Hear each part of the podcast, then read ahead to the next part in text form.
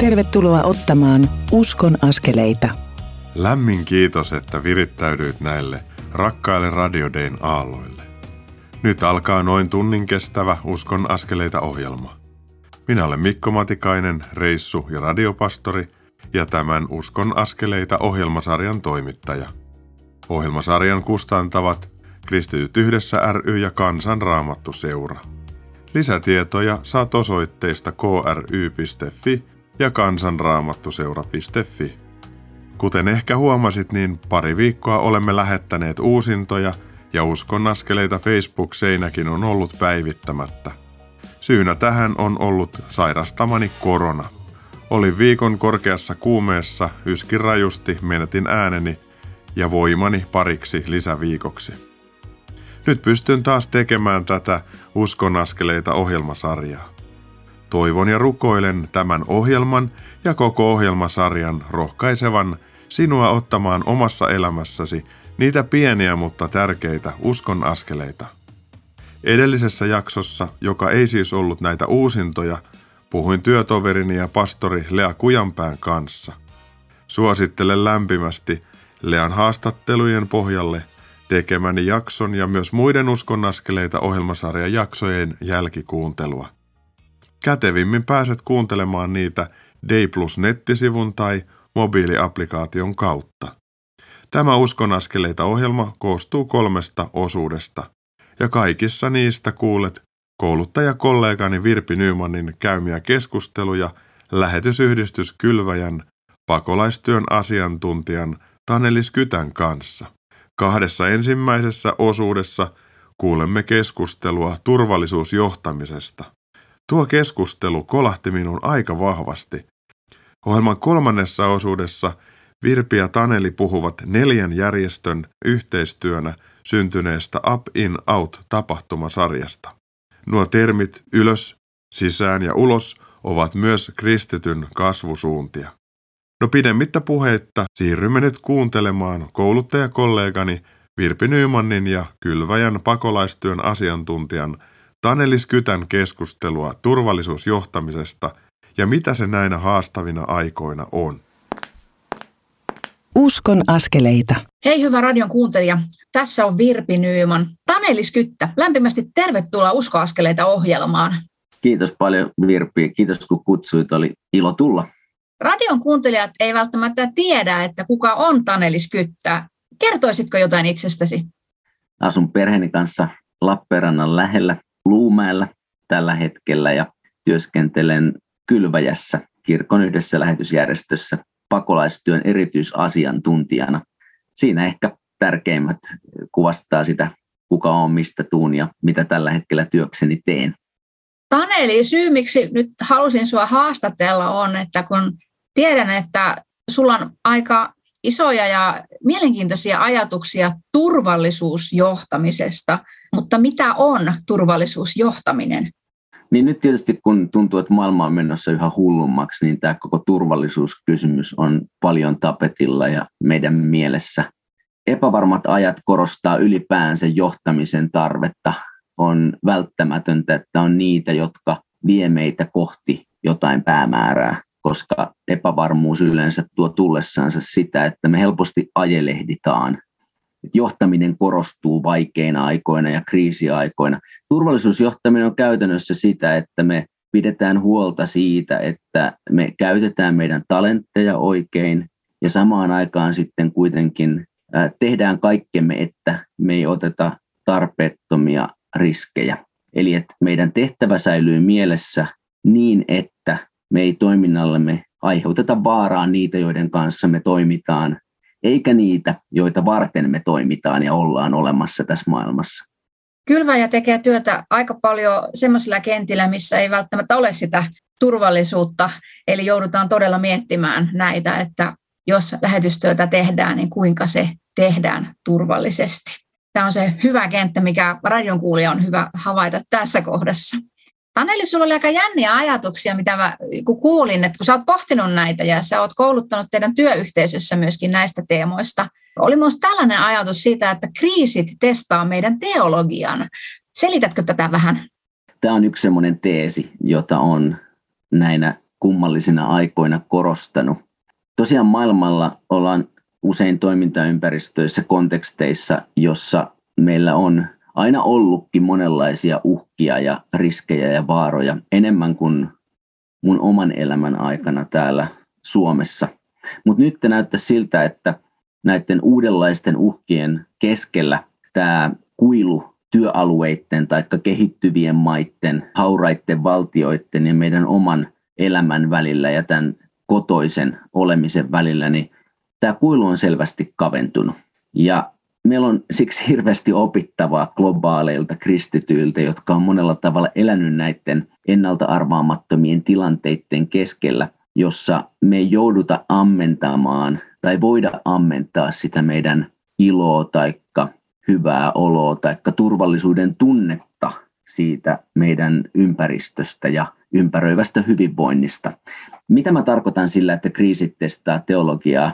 Ihan yksinkertaisesti sitä, että kyllä me yleensä puhutaan aika paljon meidän opetuksissa ristin teologiasta tai kärsimyksestä tai että Jumala ei ole missään luvannut meille menestystä tai viime kädessä myöskään turvallisuutta, vaan hänen rakkautensa ilmenee siinä, että lopulta hän vie meidät omaan taivalliseen valtakuntaansa, niin kuin toisessa Timoteuskirjeessä sanotaan. Et lopulta tässä käy hyvin, mutta matkan varrella voi käydä ja käykin kaikenlaista. Eli mä haluan haastaa meitä siinä, että tämä meidän julistettu teologia niin sanotusti olisi linjassa meidän käyttöteologian kanssa. Eli sen teologian kanssa, mitä me eletään arjessamme todeksi. On helppo puhua kärsimyksestä ja että sairaudet ja vaikeudet ja sodat ei millään tavalla kerro siitä, että miten paljon tai vähän Jumala rakastaa meitä tai pitääkö hän meistä huolta vai ei.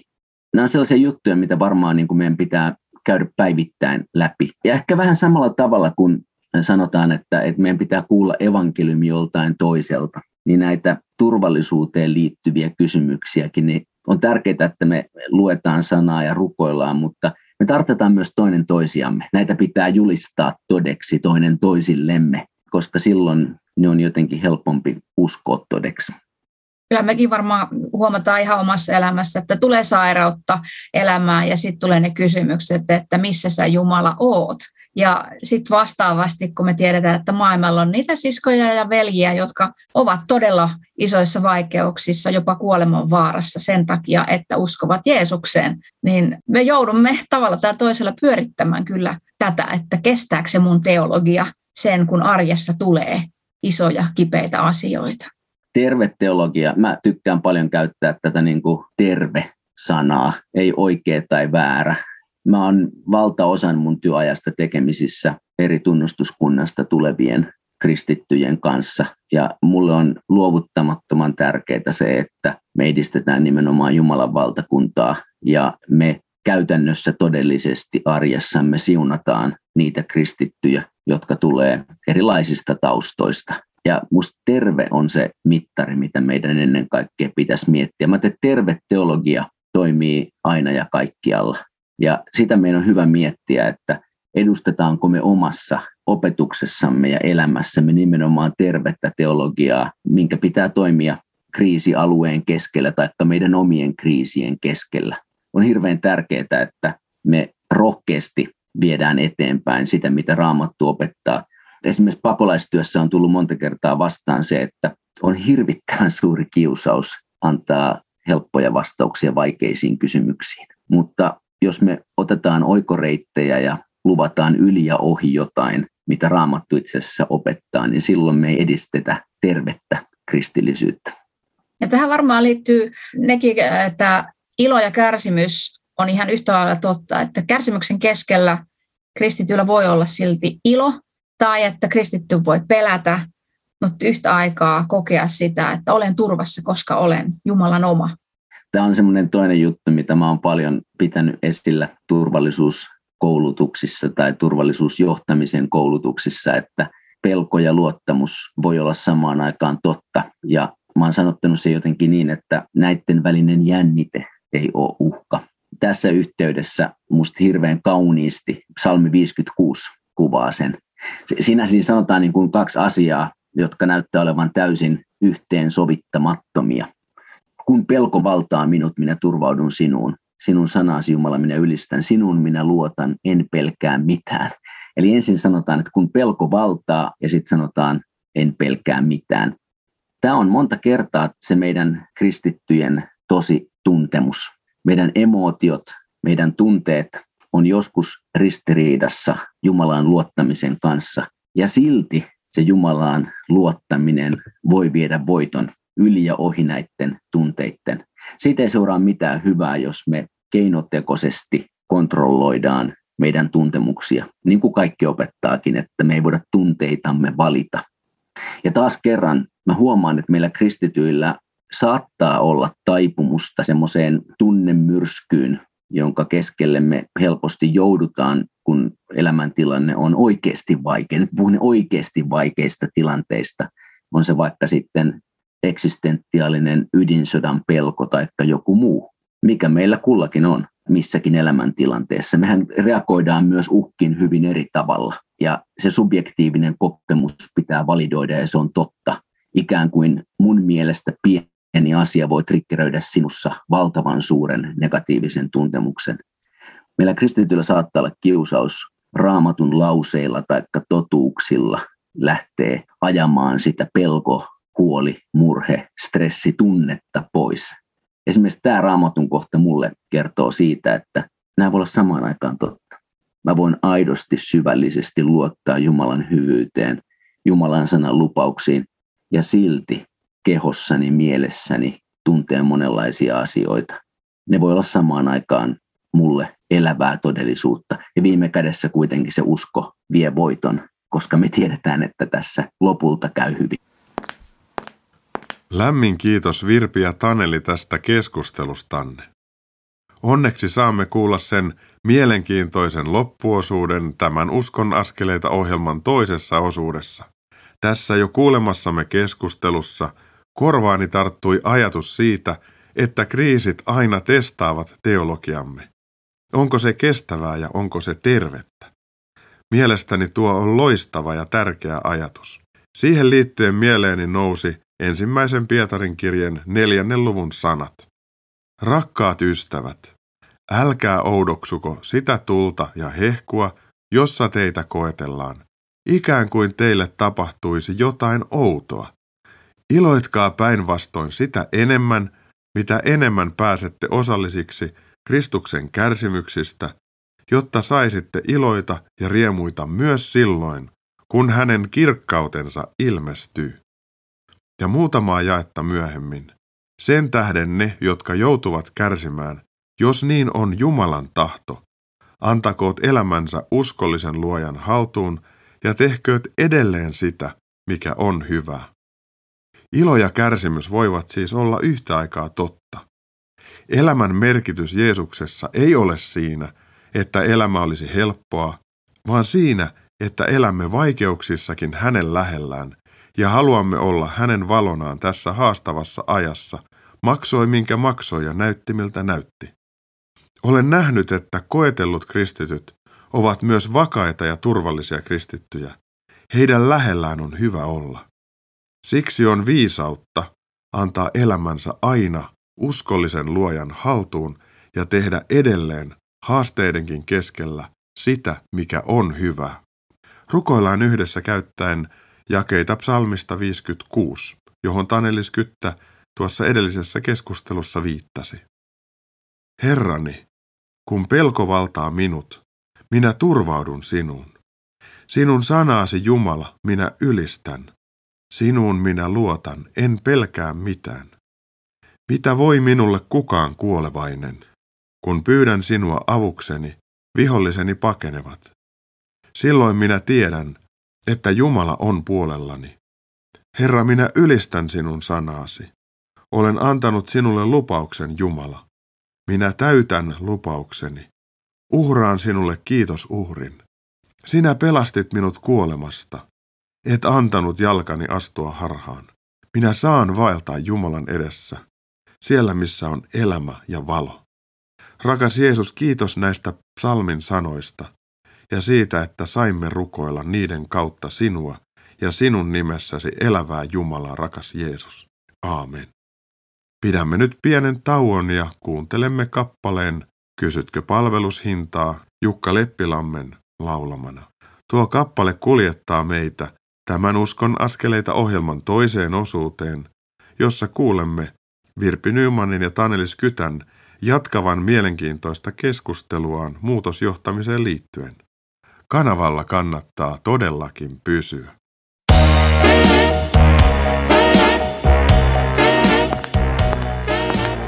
Kuuntelet Uskon askeleita ohjelman tallennetta, joka ei tekijän oikeudellisista syistä sisällä ohjelmassa soitettua musiikkia. Nyt siirrymme ohjelman toisen osuuden pariin. Kuuntelet Uskon askeleita ohjelmaa, jonka tuottavat Kristityt yhdessä ry ja Kansanraamattu seura. Lisätietoa löydät osoitteista kry.fi ja kansanraamattuseura.fi. Tervetuloa tämän Uskon askeleita ohjelman toisen osuuden pariin. Minä olen reissu- ja radiopastori Mikko Matikainen ja toimitan tätä Uskon askeleita ohjelmasarjaa. Tuossa ohjelman edellisessä osuudessa kuulimme kouluttajakollegani Virpi Nymanin ja lähetysyhdistys Kylväjän pakolaisasiantuntijan Tanelis Kytän keskustelua turvallisuusjohtamisesta. Keskeytin tuon keskustelun kohdassa, jossa Tanelis Kyttä oli sanonut suunnilleen näin.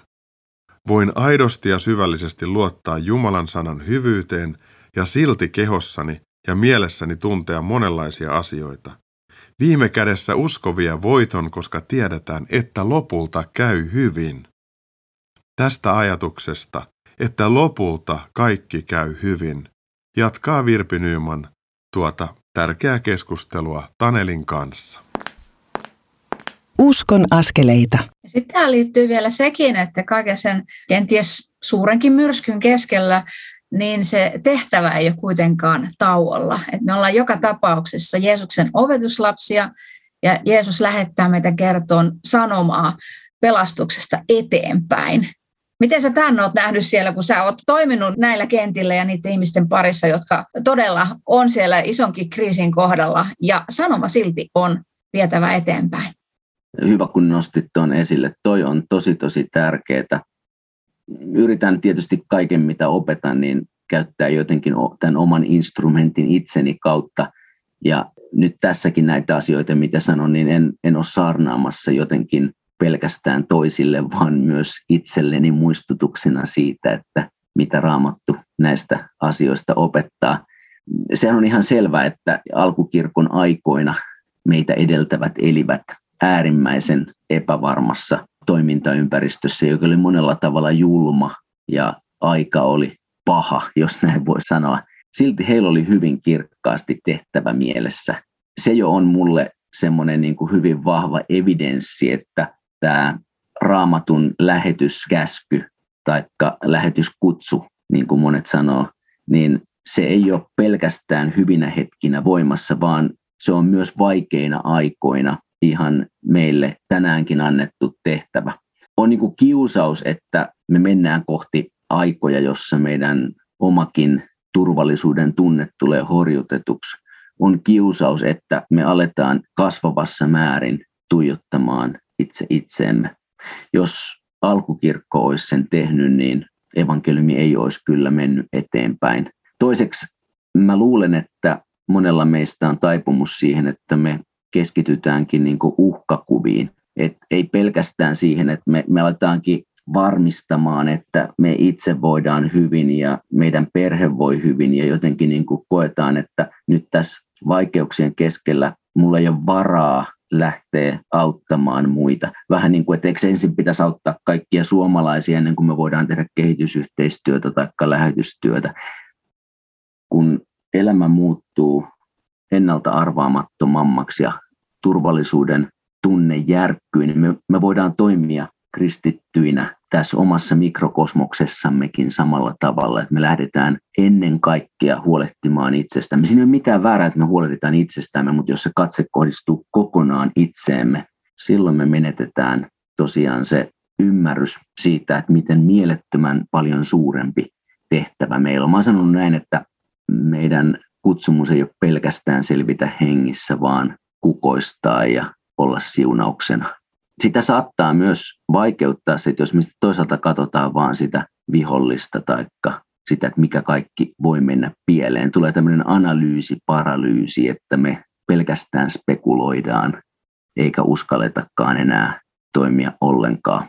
On tärkeää, että me tiedostetaan, että meillä on tehtävä, mitä varten me ollaan olemassa.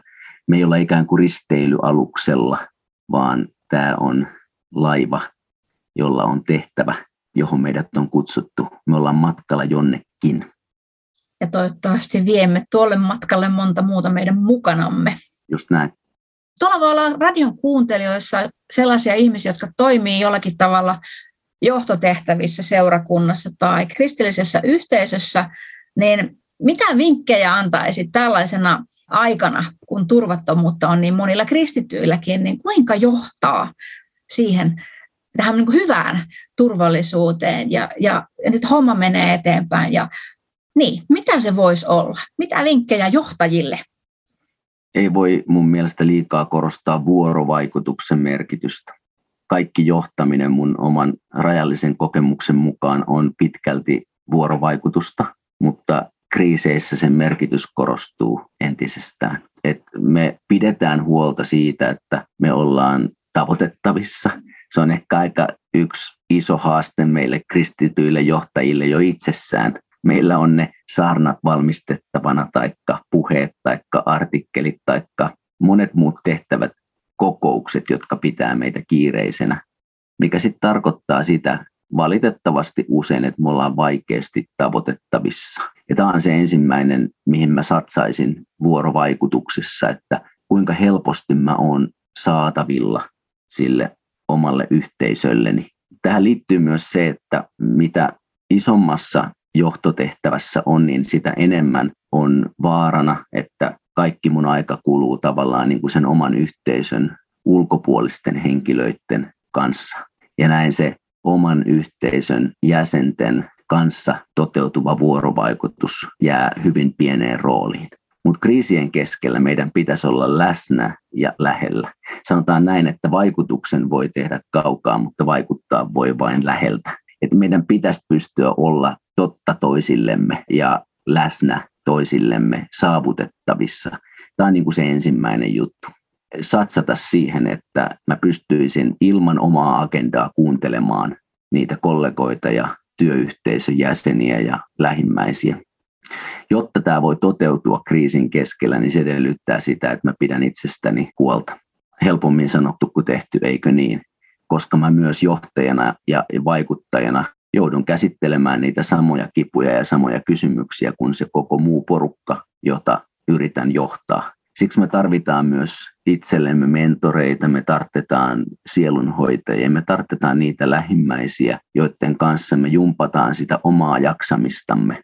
Tietty me tarvitaan myös sitä fyysistä jumppaa ja oikeastaan se on yksi semmoinen ihan perusjuttu, mitä yleisesti opetetaankin, että meidän tulisi pitää kiinni niistä meidän normirutiineista. Tuntuu tyhmältä edes sanoa, mutta siis jollain tavalla täytyisi yrittää pitää siitä, että mä saisin riittävästi unta, muistaisin syödä mieluummin terveellistä ja että pelkästään mun pää ei väsyisi, vaan myös kroppa väsyisi. Että nämä perustoimet kriisin keskellä toteutus, koska se tuo sitä marginaalia sitten, että mä kestän toisten tunteiden käsittelyä.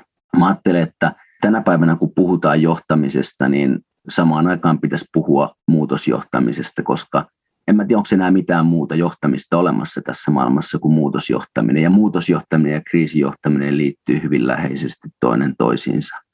Ja kaikissa näissä yhdistävänä tekijänä, siis muutos- ja kriisijohtamisessa on se, että ilman hyvää vuorovaikutusta se on oikeastaan mahdotonta.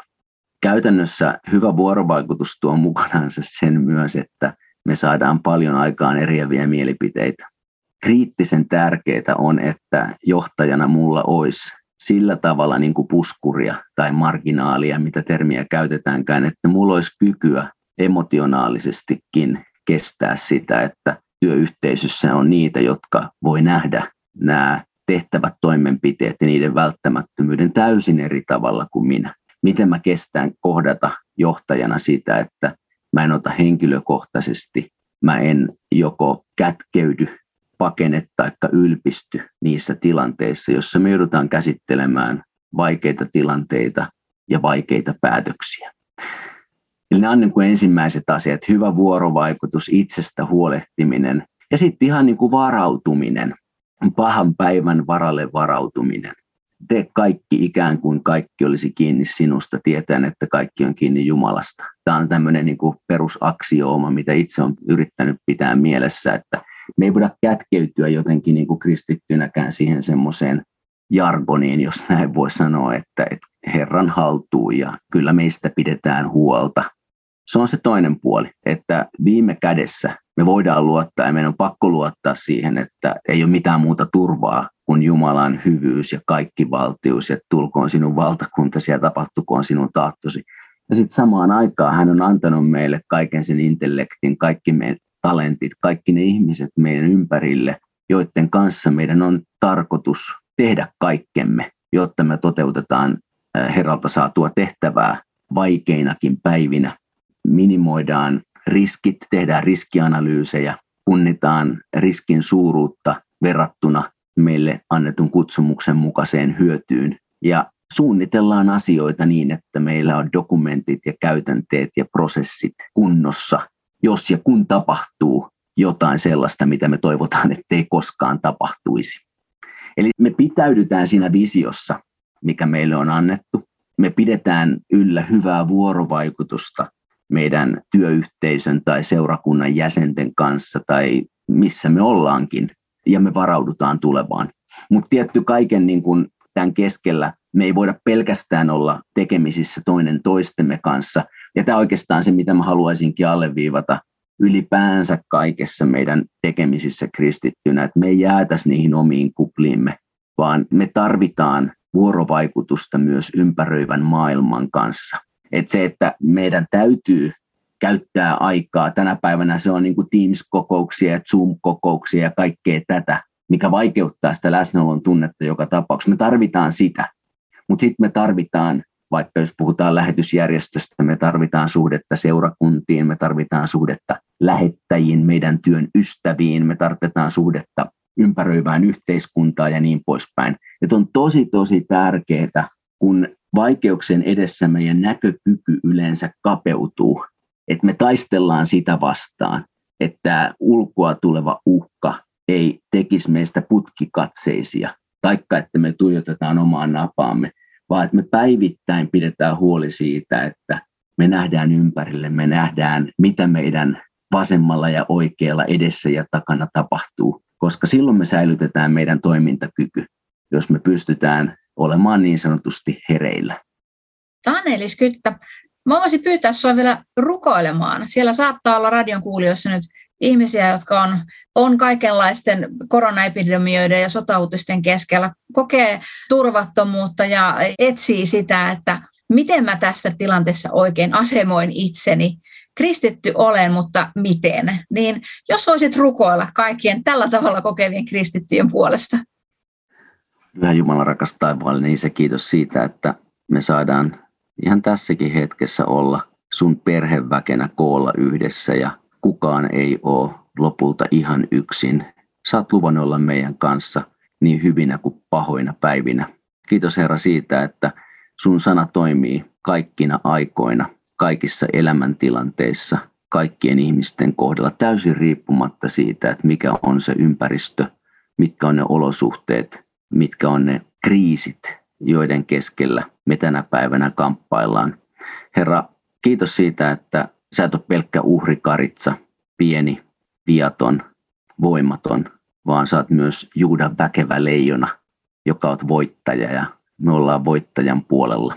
Isä, kiitos siitä, että näinäkin aikoina me saadaan isosti iloita siitä, että sä et ole pelkästään kutsunut meitä pelastukseen ja iankaikkiseen elämään, vaan sä kutsunut meitä myös työtoveruuteen. Mä pyydän sitä, että me saataisiin kokea se työtoveruudenkin riemu, sen antama tarkoitus ja merkitys. Ja sä näyttäisit meille, että miten me voidaan olla meidän arjessa, meidän lähimmäisten kanssa tuomassa sitä toisen maailman ääntä. Vahvista se meissä niin, että me voitaisiin rohkeasti ja totuudellisesti sanoa, että lopulta tässä käy hyvin.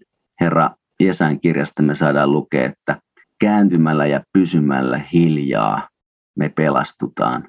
Ja että rauhallisuus ja luottamus on meidän väkevyys. Sitä mä pyydän ja anon meille kaikille. Anna meille rauhallisuutta, anna meille luottamusta. Kiitos, että näin teet. Jeesuksen nimessä. Amen. Amen. Todella suuri kiitos Tanelis Kyttä näistä upeista ja tärkeistä ajatuksista, jotka sopivat tähän aikaan. Kiitos siitä, että jaoit ajatuksia muutosjohtamisesta. Kiitos myös sinulle Virpi näkökulmistasi ja siitä, että kävit tämän loistavan keskustelun. Ainakin itse sain todella paljon, kun kuuntelin tuota keskustelua. Onneksi saamme kuulla tätä kaksikkoa vielä tämän Uskonaskeleita ohjelman kolmannessa osuudessa. Ja siinä Taneli ja Virpi puhuvat näkökulmista up in out, eli suomeksi ylös, sisään ja ulos näköaloista ja kristityn kasvusuunnista. Ennen tuota keskustelua kuuntelemme nyt kappaleen Minä rakastan sinua, Herra, Kristiina Tanhualaihon laulamana. Anna tuon kappaleen liuuttaa sinua tämän ohjelman kolmanteen osuuteen. Pysy siis kanavalla.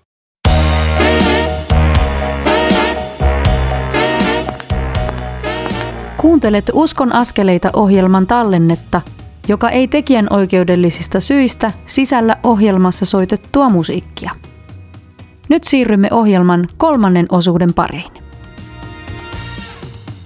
Kuuntelet Uskon askeleita ohjelmaa, jonka tuottavat Kristityt yhdessä ry ja Kansanraamattu seura. Lisätietoa löydät osoitteista kry.fi ja kansanraamattuseura.fi. Tervetuloa tämän Uskon askeleita ohjelman kolmannen osuuden pariin. Minä olen Mikko Matikainen, reissu- ja radiopastori, tämän Uskon askeleita ohjelmasarjan toimittaja. Olemme tänään saaneet jo kuulla Virpi Nymanin ja Tanelis Kytän käymän keskustelun tästä ajasta, jota elämme, sekä muutosjohtamisesta ja sen tärkeydestä. Edelleen mieleni pohjalla polttelee ajatus siitä, että kriisit koettelevat teologiaamme, eli uskoamme ja sen rakenteita. On aivan mahdollista ja jopa tavallista kokea samaan aikaan ahdistavia asioita ja rauhaa tai pelkoa ja luottamusta. Tämä on osa kristittynä elämiseen kuuluvaa jännitettä. Näistä näkökulmista saamme nyt siirtyä kuuntelemaan, kun Tanelis Kyttä ja Virpi Nyyman keskustelevat neljän järjestön yhteistyönä syntyneestä tapahtumasarjasta Up in Out, eli suomeksi ylös, sisään ja ulos. Nuo suunnat ovat myös kristityn kasvusuuntia, kuten kohta kuulemme. Uskon askeleita. Hei radion kuuntelija, tässä on Virpi Nyman ja mulla on tässä kanssani Taneli Skyttä. Moi Taneli. Moikka moi Virpi. Me on tuon Tanelin kanssa tullut tässä vähän niin kuin uusiksi tuttavuuksiksi ja, ja se on syntynyt siitä, että meillä oli neljä järjestöä, jotka löysivät yhteisen sävelen hengenuudistuskirkossamme, sieltä Pöyhösen Timo ja, sitten oli medialähetys sanasaattajista, Mervi Vyyhko ja Marja Soikkeli. Ja minä olin kansanraamattuseurasta ja, ja sitten Tanelis Kyttä lähetysyhdistys Kylväjästä. Ja me lyötiin päät yhteen ja syntyi tällainen tapahtumasarja kuin Up in Out, kristityn kolme kasvusuuntaa. Taneeli, avaatko vähän tätä ajatusta taustalla? Mieluusti. Ja ennen sitä haluan sanoa, että on ollut kyllä tosi kiva tehdä yhteistyötä, tutustua teihin muihin ihan niin uudella tavalla. Esimerkiksi me Virpi ei ole varsinaisesti tunnettu. Ja sitten kun ollaan tätä suunniteltu useampaankin eri otteeseen ja sveksattu, että miten tämä parhaiten toimisi, niin tässä on kyllä tullut tutuiksi ja myös sit se livenä yhdessä tekeminen. Että tämä vaan tämmöisen niin kuin ensimmäisenä hehkutuksena, että on tosi hieno tehdä toisten järjestöjen kanssa yhteistyötä, ehkä vähän niin uudella kombinaatiollakin, että mun tietääkseni me järjestöt ei olla tehty mitään tämmöistä konkreettista aiemmin yhdessä, ja se on ollut pelkästään positiivinen kokemus. Up in out tarkoittaa siis kolme eri kasvusuuntaa, niin kuin tuossa ja sanoit, että suhde Jumalaan, sitten se oman yhteisön oleminen ja eläminen ja näistä kahdesta ensimmäisestä kumpuaa sitten se, että me ei haluta pitää pelkästään itsellämme Jumalasuhdetta ja ymmärrystä seurakunnasta, vaan me halutaan olla kutsumassa toisia myös mukaan ja meidän yhteisöissä. Mä näen neljä järjestöä, kun me on tehty tässä yhteistyötä, niin me on myöskin ikään kuin haettu sitä, että miten jokainen järjestö tuo sen oman parhaansa siihen yhteiseen pöytään niin, että se palvelee sitten myöskin seurakuntaa ja sitä yksittäistä kristittyä. Ja tämä on ollut myös mielenkiintoinen kombinaatio, että miten tästä on löytynytkin se hedelmällinen yhteistyö ja tästä tulee aika mielekäs kokonaisuus. Todellakin. Jumalan valtakuntahan on sikälikin hieno todellisuus, että se on semmoinen ei-kilpailullinen ympäristö, tai pitäisi olla.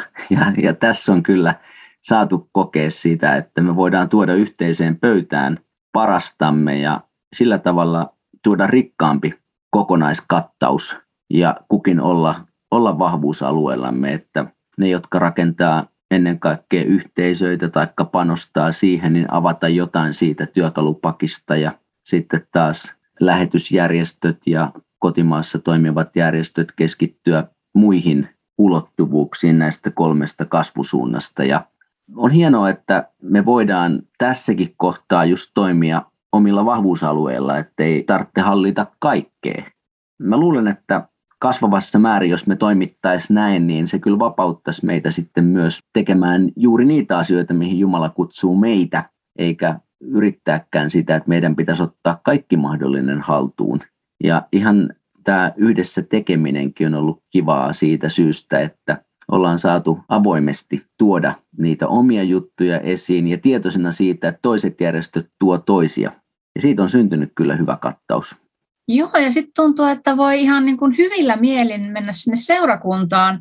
Ja sitten vastaavasti, kun seurakunnalla on se oma toimintaympäristö ja oma paletti, millä he tekevät työtä. Ja sitten me tuodaan ne omat mausteet, ne omat vahvuudet sinne, joista he saa ottaa sen, mikä kenties heiltä puuttuu tai mihin he tarvitsevat vahvistusta.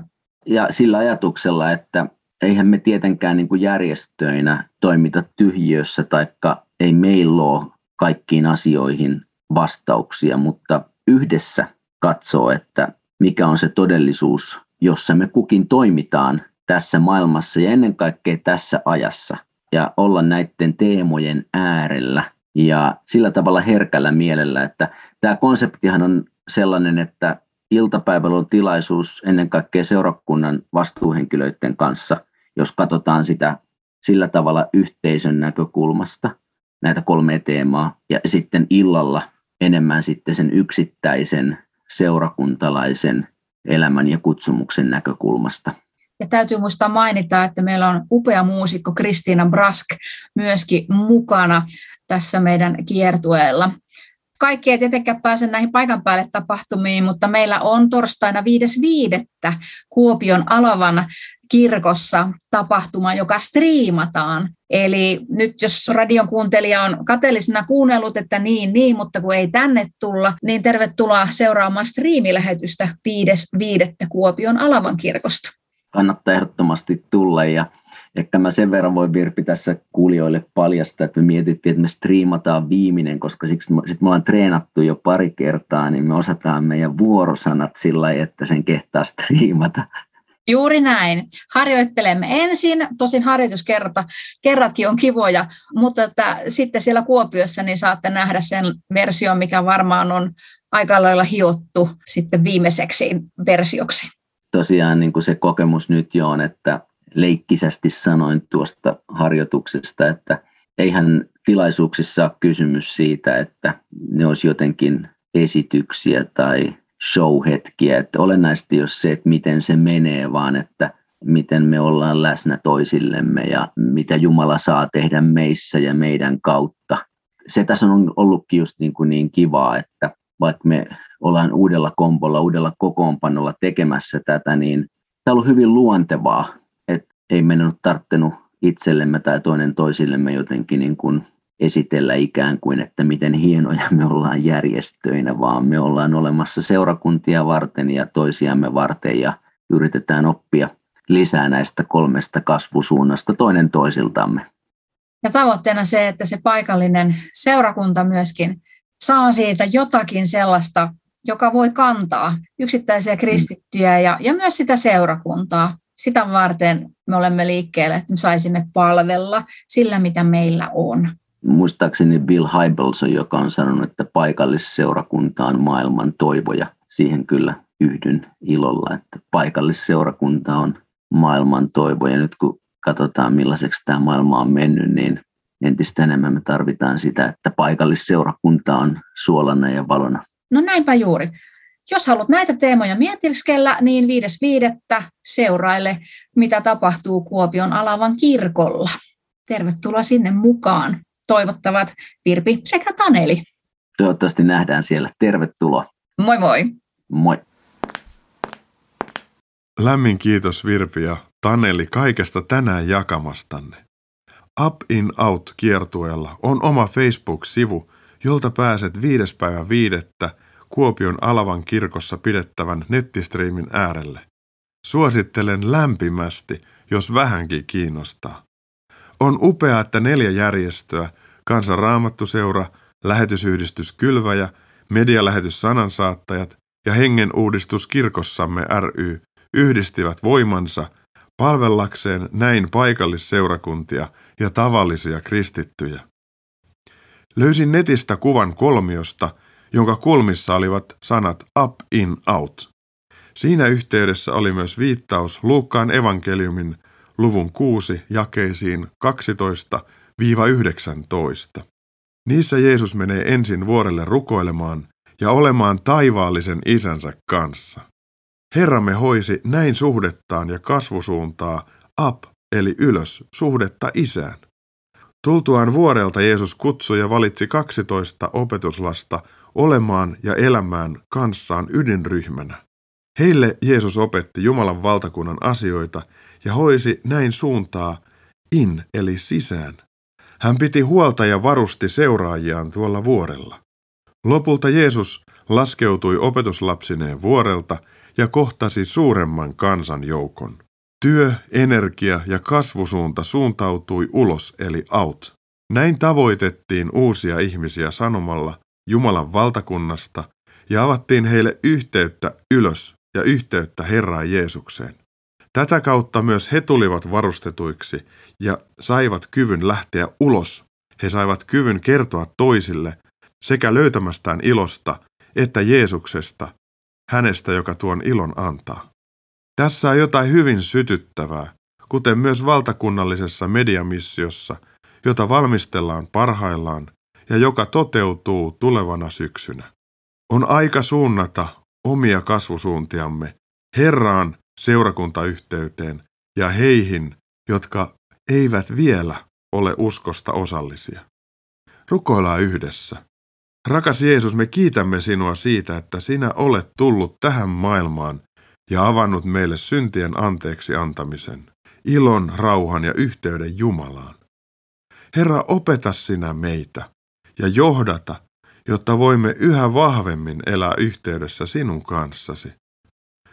Lisää rakkautta ja keskinäistä yhteyttä seuraajiesi kesken, jotta opimme toisiltamme ja saamme hioutua ihmisinä. Rakas taivaanisa, auta meitä tunnistamaan toistemme lahjoja, rohkaisemaan ja iloitsemaan niistä yhdessä ja yhteydessä toistemme kanssa. Opeta sinä meitä salasiunaamaan, kohtaamaan, auttamaan ja kertomaan Jeesuksesta omalla tavallamme, jotta sinä, Herra Jeesus, kirkastaisit itsesi maailman silmissä ja ihmiset voisivat löytää sinut vapahtajanaan. Tule, Herra Jeesus Kristus. Aamen. On tullut aika antaa muutama ajatus tätä viikkoa varten. Yksi. Rukoillaan edelleen Ukrainan puolesta, jotta sota päättyisi ja pysyvä rauha voisi tulla. Kaksi. Pyydetään Jumalan suojelevan käden pysymistä kansamme ja sen johtajien yllä. Muistetaan tukea rukouksin Suomen johtajia ja kaikkia maamme vastuunkantajia eri elämän osa-alueilla. Kolme. Eletään lähellä Herraa ja luotetaan häneen, vaikka välillä pelottaisi ja ahdistaisi. Kerran saamme kokea voiton ja vapauden. Jos emme tässä ajassa, niin kerran siinä tulevassa. Neljä. Tuetaan matkalla toisia kristittyjä, jotta elämämme ja tapamme toimia voisi auttaa yhä useampia löytämään Jeesuksen. Nämä kuulemasi virikkeet löydät jonkun ajan kuluttua myös uskonnaskeleita Facebook-seinältä. Tämän päättymässä olevan ohjelman voit kuulla uusintana lauantaina kello 18 ja sunnuntaina aamuyöllä kello 02. Uskon askeleita ohjelmien suoratoistoja voit kuunnella Day Plus mobiilisovelluksen tai nettisivun kautta. Minä Mikko Matikainen kiitän sinua, että kuuntelit tämän ohjelman. Toivon sen antaneen sinulle rohkeutta ja halua ottaa omassa elämässäsi niitä pieniä, mutta tärkeitä uskon askeleita. Ensi maanantaina saamme kuulla käymäni keskustelut Lahden helluntai-seurakunnan diakoniapastorin Tino Varjolan kanssa. Tervetuloa kuulolle jälleen silloin. Tämän ohjelman lopuksi kuuntelemme kappaleen Ristin luona Johanna Tähkäpään laulamana. Kuulemisiin jälleen ensi viikolla. Moi moi!